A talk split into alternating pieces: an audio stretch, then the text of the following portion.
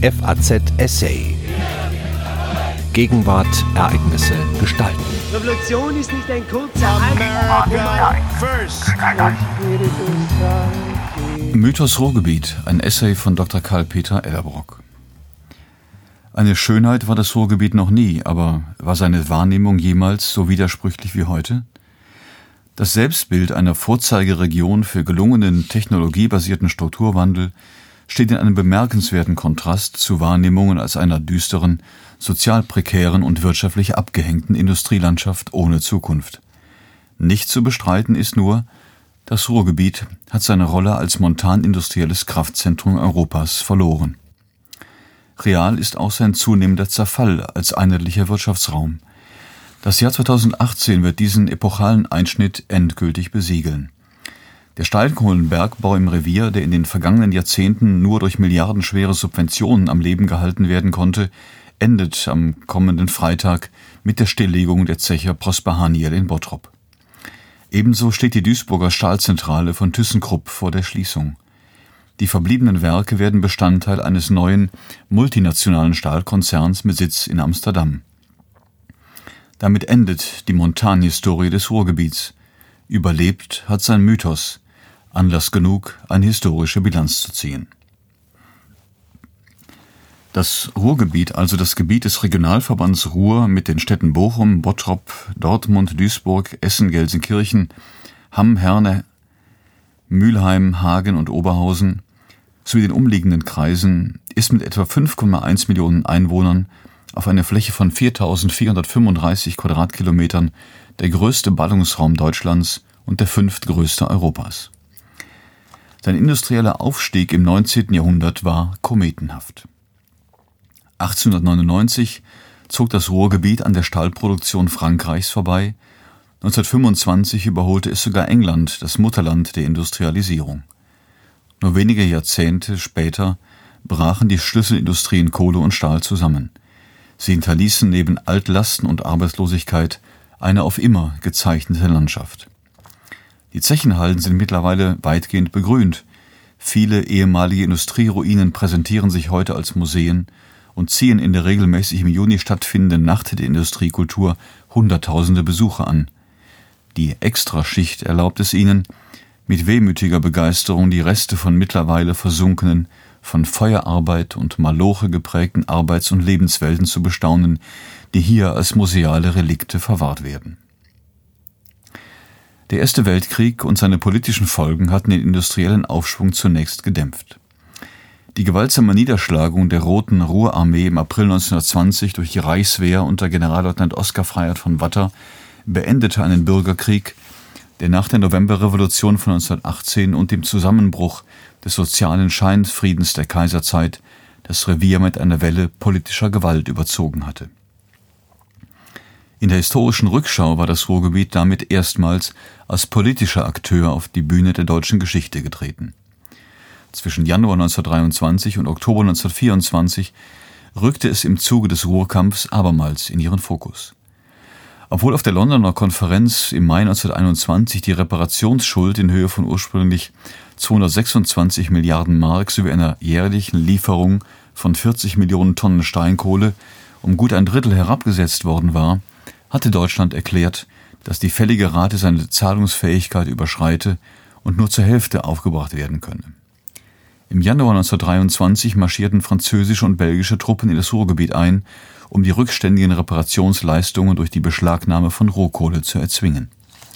Die deutsche Bevölkerung reagierte auf Frankreichs Politik der produktiven Pfänder mit passivem Widerstand und zahllosen Sabotageanschlägen. Abermals eskalierte die Gewalt. Erst als im Ruhrgebiet die Lebensmittelversorgung zusammengebrochen war, die Arbeitslosenquote mit fast 90 Prozent ins Unermessliche gestiegen, die Währung zerrüttet und die deutsche Wirtschaft ruiniert war, gab Reichskanzler Stresemann nach. Eine neuerliche Konferenz in London beschloss im August 1924 schließlich die Räumung des Ruhrgebietes, während der gleichzeitig verabschiedete Dawes-Plan das Ende der wirtschaftlichen Krise einleitete. Diese von politischer Polarisierung geprägten Not- und Krisenjahre wurden zu einem zentralen Element der mehrfach gebrochenen regionalen Identität des Ruhrgebiets. Die öffentliche Inszenierung politischer Feindbilder und die Gewaltmetaphorik des Ersten Weltkriegs warfen ebenso wie die politische Propaganda der Durchstoßlegende, der Schmach von Versailles und des Schreckgespenstes des Bolschewismus lange Schatten auf die noch junge Weimarer Republik. In der Folge des Versailler Vertrags war es zu einer verhängnisvollen Verfestigung der montanindustriellen Monostruktur gekommen.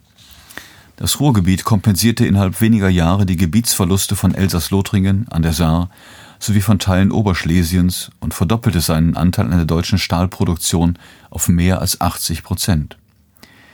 Die damit verbundenen Risiken wurden deutlich, als die Weltwirtschaftskrise das Ruhrgebiet in seinen Grundfesten erschütterte. Das Jahr 1929 ging mit zahllosen Hungermärschen und Straßenkämpfen als Vorhölle der nationalsozialistischen Machtergreifung von 1933 in die Annalen der Geschichte ein. Die Montanindustrie verlor etwa die Hälfte ihrer Wirtschaftskraft, etwa 40 Prozent der Bevölkerung lebte von der Fürsorge. Industrielle Kreise und die Interessenvertretung der Wirtschaft suchten weniger nach ökonomischen als nach politischen Ursachen. Man fand sie in der Reparationskrise, obwohl man wusste, dass die Siegermächte in dem im Juni 1929 ausgehandelten Young-Plan dem deutschen Wunsch nach Senkung der festgeschriebenen Schuldenlast weit entgegengekommen waren. Auf dem linken Flügel tobte der Kampf zwischen der KPD und den Sozialdemokraten. Letzteren wurde im Ruhrgebiet ein Großteil der Verantwortung für den wirtschaftlichen Niedergang angelastet, die Kommunisten diffamierten sie als Sozialfaschisten. Aus den ursprünglich 320.000 Einwohnern des Ruhrgebiets waren mittlerweile 4,2 Millionen geworden. Ein Großteil des Bevölkerungswachstums ging auf Migration zurück. Das Revier wurde zum Schmelztiegel, insbesondere durch den massenhaften Zuzug der Ruhrpolen. Das Ruhrgebiet blieb indes eine riesige Agglomeration von Industriedörfern ohne politische, kulturelle und städtebauliche Zentralität. Es war die Expansion der Zechen und Hüttenwerke, die den Takt der Urbanisierung vorgab. Eine koordinierte Raumordnung und Städteplanung, die zentrale Aufgabenstellung des 1920 gegründeten Siedlungsverbandes Ruhrkohlenbezirk SVR, heute RVR, hielt damit nicht Schritt, im Gegenteil. Unter dem planerischen Einfluss des SVR entstanden fünf Grüngürtel, die in der Rückschau sogar wesentlich dazu beitrugen, ein Zusammenwachsen als Stadt zu verhindern. Es verwundert nicht, dass es lange keinen einheitlichen Namen gab und man ein wenig umständlich vom rheinisch-westfälischen Industriebezirk sprach. Das änderte sich erst, als in den späten 1920er Jahren eine Vielzahl von Reportern und Schriftstellern, fasziniert von der Feuerarbeit, in die Region kamen. Darunter waren Egon Erwin Kisch, Ernst Jünger und Eugen Roth. Sie hinterließen der Nachwelt düstere literarische Reportagen über eine als unheimlich, monströs und zyklopisch wahrgenommene Industrielandschaft. In dieser Zeit entstanden durch die neue Gattung der Arbeiterliteratur aber auch zahllose verklärende literarische Annäherungen. Ihre Exponenten waren Erich Griesar, Paul Zech, später Max von der Grün und die Dortmunder Gruppe 61. 1928 erschien schließlich der großformatige Bildband Der Gigant an der Ruhr mit mehr als 300 Fotografien bekannter Fotografen wie Erich Angelend, Adolf Eiermann, Anton Meinholz oder Franz Mielert, bezeichnenderweise in der Buchreihe Das Gesicht der Städte. Darin wurden üblicherweise Metropolen wie Paris, Barcelona, Moskau, Peking oder Berlin vorgestellt. Hans Späthmann, der Autor des Bildbandes, erhob erstmals die politische Forderung nach einer kommunalen Einheit des Ruhrgebiets. Das war kein Zufall, denn es war die Zeit einer zweiten großen Gebietsreform.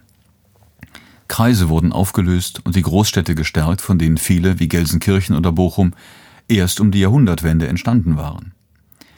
Es war ebenfalls Hans Späthmann, der den Begriff Ruhrgebiet verankerte, und zwar durch sein zwischen 1933 und 1938 erschienenes dreibändiges Werk Das Ruhrgebiet im Wechselspiel von Land und Leuten, Wirtschaft, Technik und Politik. Seine Thesen und Forderungen erhielten während des Dritten Reiches Rückenwind durch Wilhelm Brepol, der die 1935 gegründete Forschungsstelle für das Volkstum im Ruhrgebiet leitete.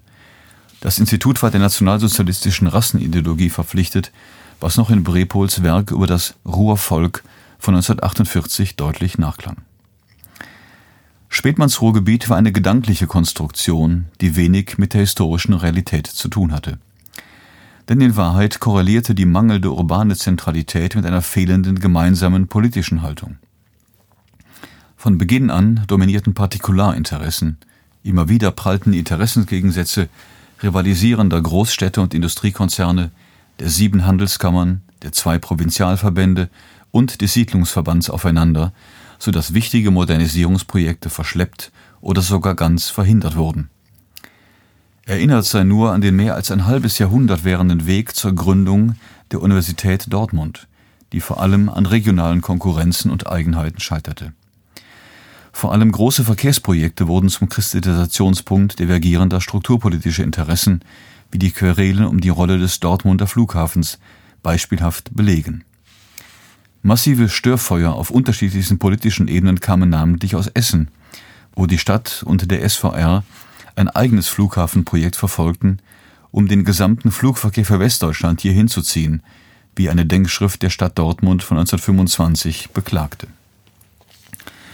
1926 kam gegen erhebliche politische Widerstände eine gesellschaftsrechtliche Assoziation mit der Lufthansa zustande, die fortan den westfälischen Kranich als Signet trug.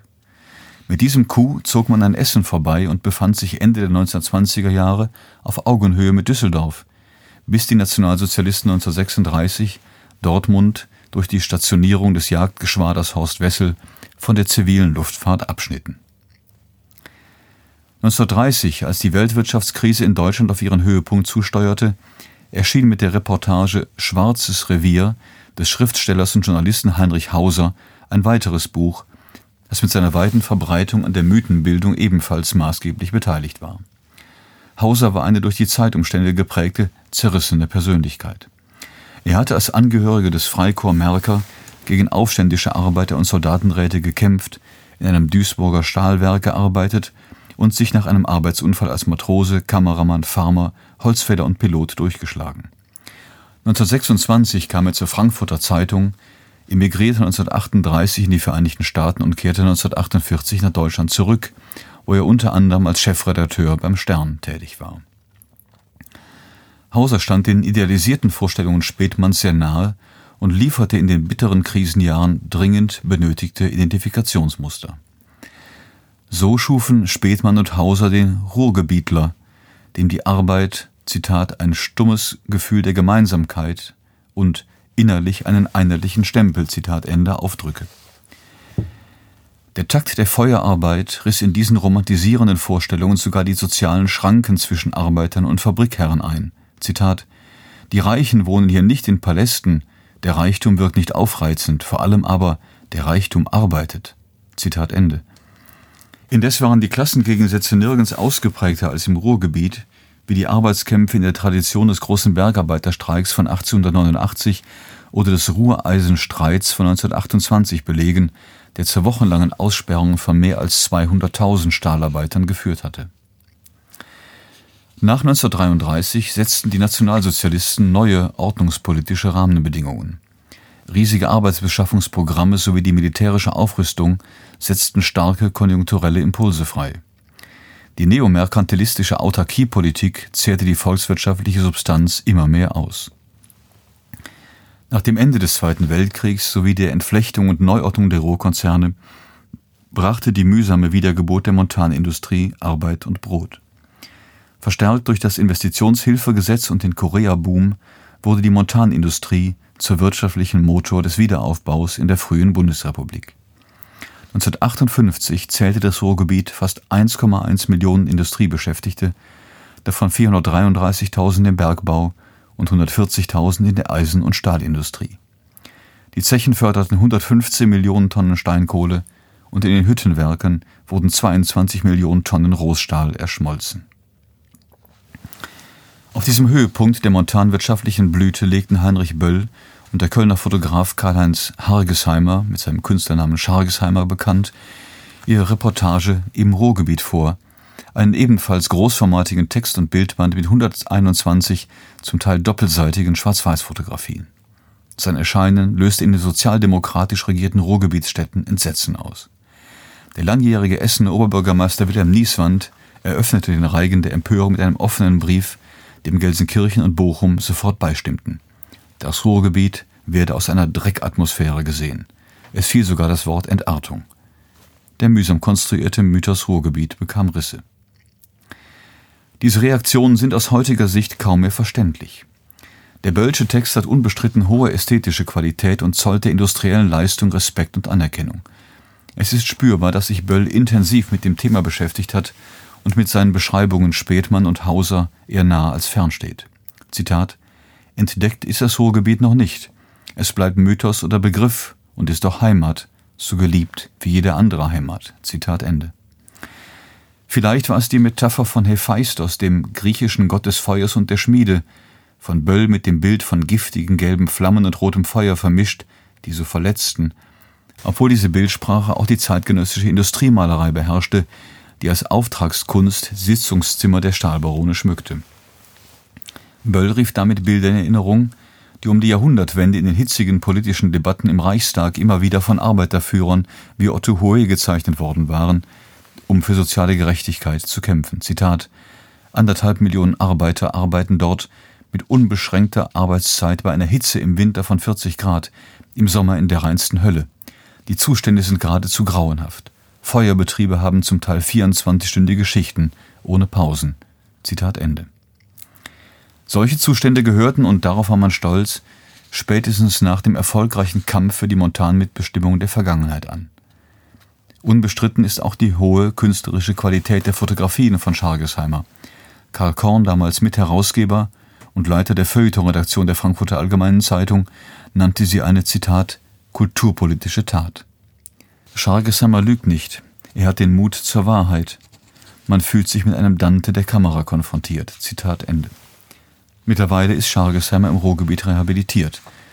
2014 präsentierte das Essener Ruhrmuseum mit großem Erfolg die mittlerweile 56 Jahre alten Skandalfotos.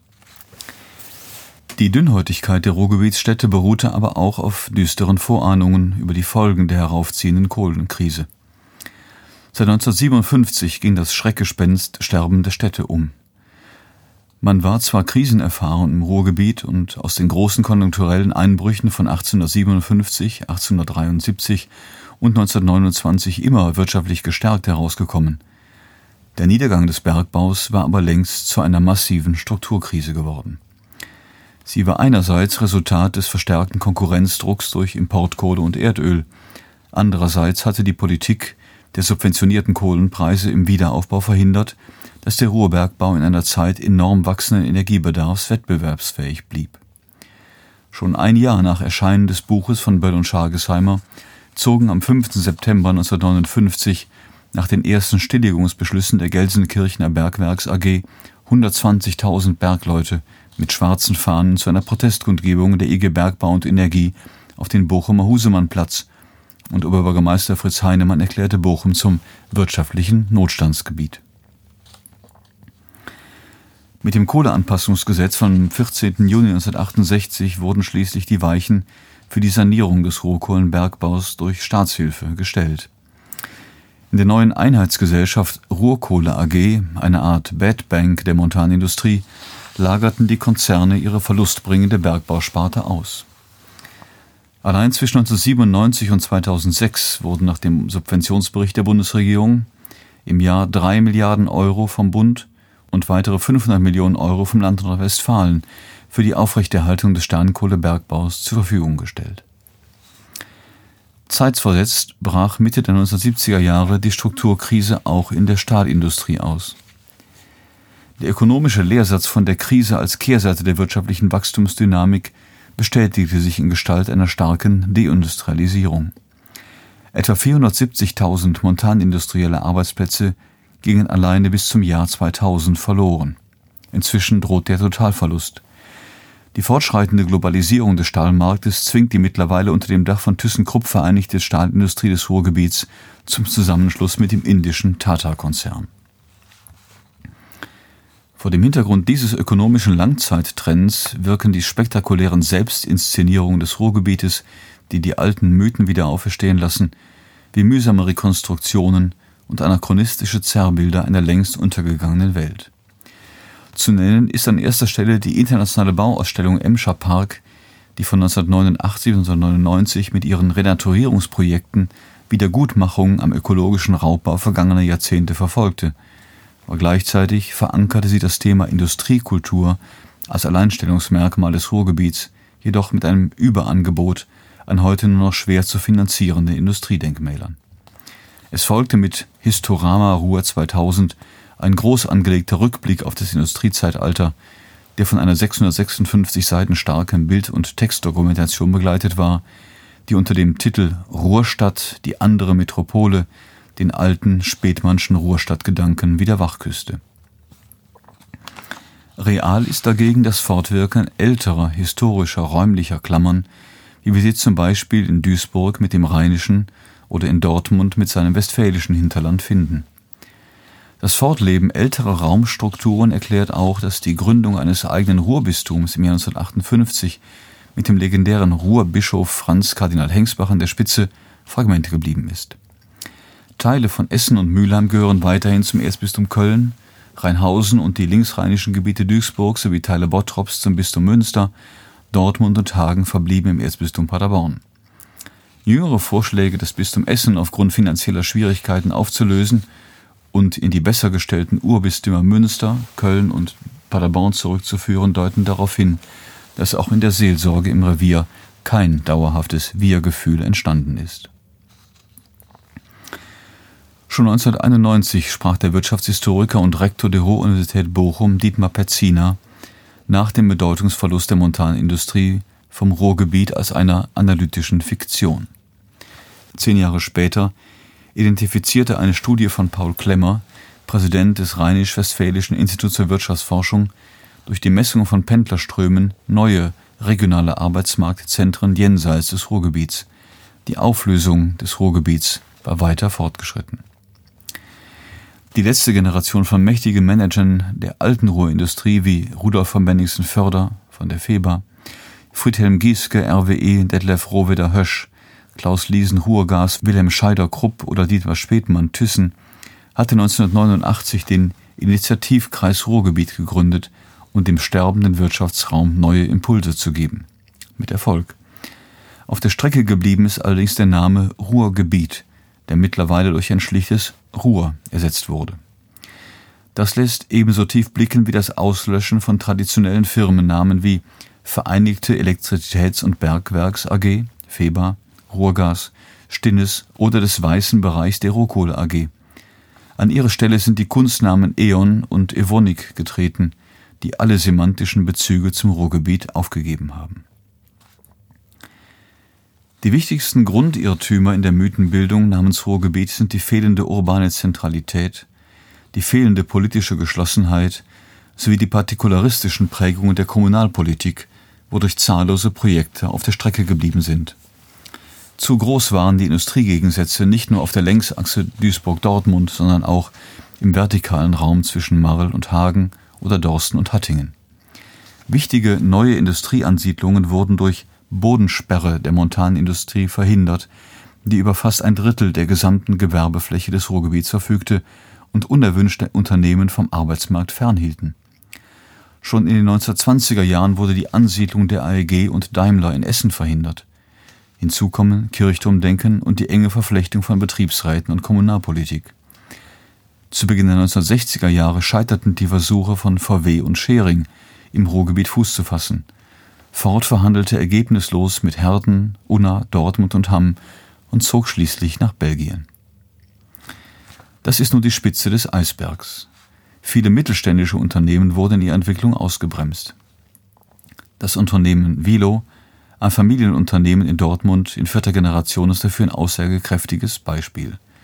Man erhielt in den 1970er Jahren für Erweiterungspläne keine Baugenehmigung und verlagerte Teile der Produktion nach Irland. Mittlerweile haben sich die Verhältnisse grundlegend gewandelt.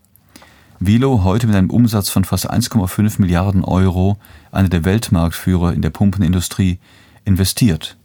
Am Standort Dortmund mehr als 230 Millionen Euro unter anderem in Bau einer Smart Factory und den neuen Vilo Campus.